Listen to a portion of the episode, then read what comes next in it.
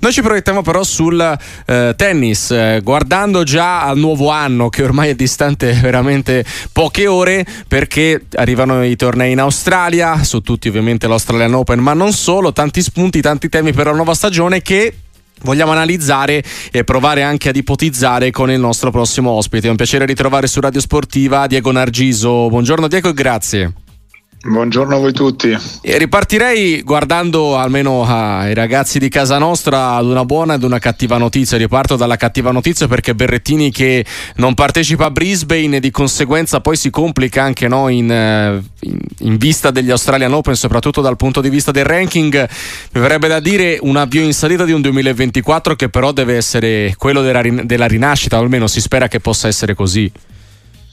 Sì, effettivamente è un eh, quantomeno inaspettata questa notizia perché si pensava che Matteo, avendo fatto una buona preparazione, fosse pronto per com- ricominciare a tutti gli effetti questo, questo 2024 un po' eh, libero dal punto di vista delle, dei problemi, mh, mm, se vogliamo, di programmazione, per cui legati alla parte fisica, invece ancora una volta dobbiamo eh, constatare e registrare un, eh, una rinuncia forzata del, del, giocatore romano, molto probabilmente però dovuta magari a, eh, non a qualcosa di, di recidivo, ma, ma a, ad un fatto diciamo, di non essere totalmente pronto e quindi volerlo fare solo eh, qualche settimana più avanti.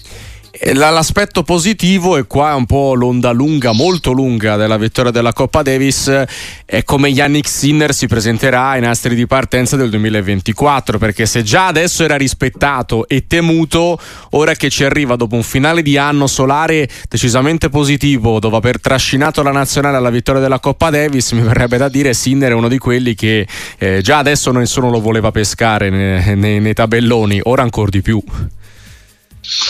Sì, sì, sono, sono sicura, è sicuramente uno status diverso. No? Eh, eh, il nostro giocatore Yannick è diventato eh, molto probabilmente il giocatore da battere insieme a Djokovic, Alcaraz e Medvedev. Sono quei, quei quattro lì che veramente eh, in qualche modo ci si aspetta sempre da loro ehm, di andare in fondo, soprattutto di dominare.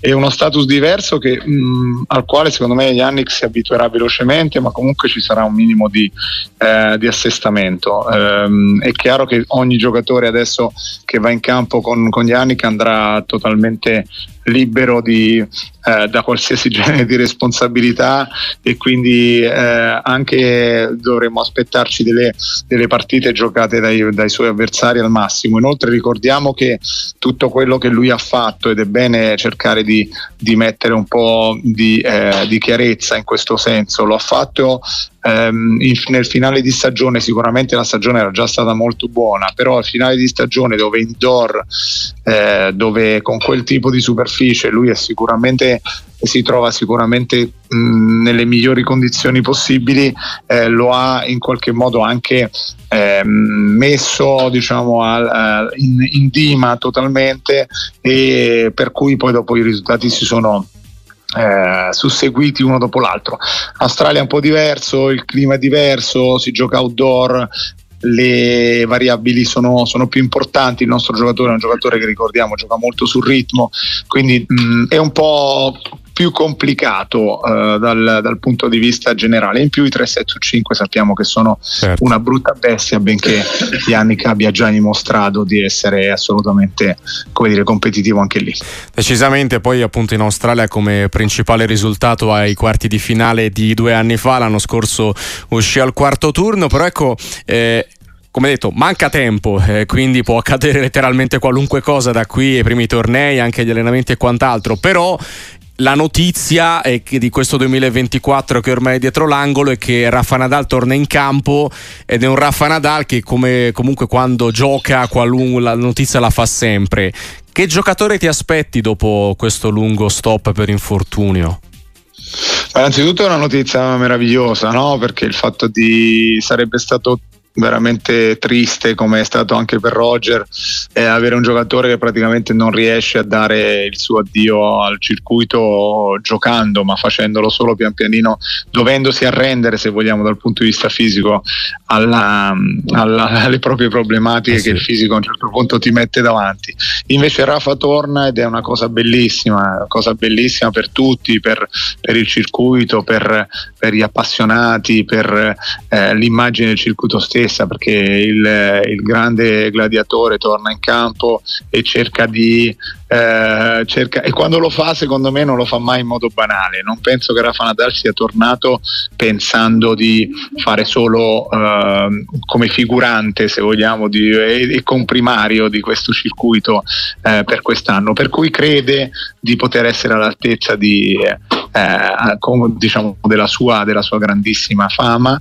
E, e, quindi mi aspetto un giocatore sicuramente che avrà bisogno di eh, un po' di tempo per mettere a posto le, eh, se vogliamo mettere a posto un po' tutte le sue, eh, insomma il suo gioco e, e quello che sono le sue eh, migliori capacità, però assolutamente se all'inizio dell'anno parte in modo ehm, diciamo buono, se sente qualche sensazione, se sentirà delle buone sensazioni inizialmente, poi dopo ci possiamo veramente sco- eh, spariglia un po' le carte anche per quanto riguarda il discorso Roland Garros, quindi il discorso Terra, insomma è una bellissima notizia perché non ce lo si aspettava e, e non ci si sperava forse neanche più.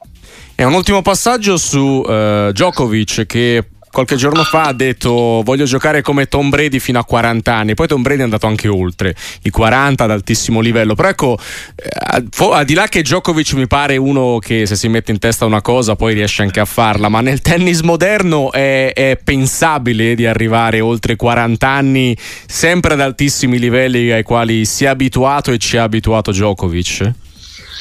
Guarda, ti, eh, se non fosse per Novak ti risponderei molto difficile, però dopo aver visto Roger fare più o meno la stessa cosa, in modo diverso, Novak sta eh, incredibilmente bene. Poi eh, devo dirti, ho dall'interno, visto la mia collaborazione con Marco Panichi per la mia accademia, quindi eh, ho dall'interno delle notizie per cui Marco mi continua a dire, ricordiamo che Marco chiaramente è il preparatore atletico di Nova certo. mi continua a dire che non si parla minimamente ma neanche, cioè, neanche si sogna Novak di pensare ad, a dire faccio una o due stagioni eh. poi smetto eh, per cui penso che e poi mh, ripeto è, è, in una, una come dire integro è un ragazzo totalmente ehm, eh, pronto per poter affrontare tante altre di queste battaglie e, e chiaramente sicuramente la parte più importante la parte della testa dove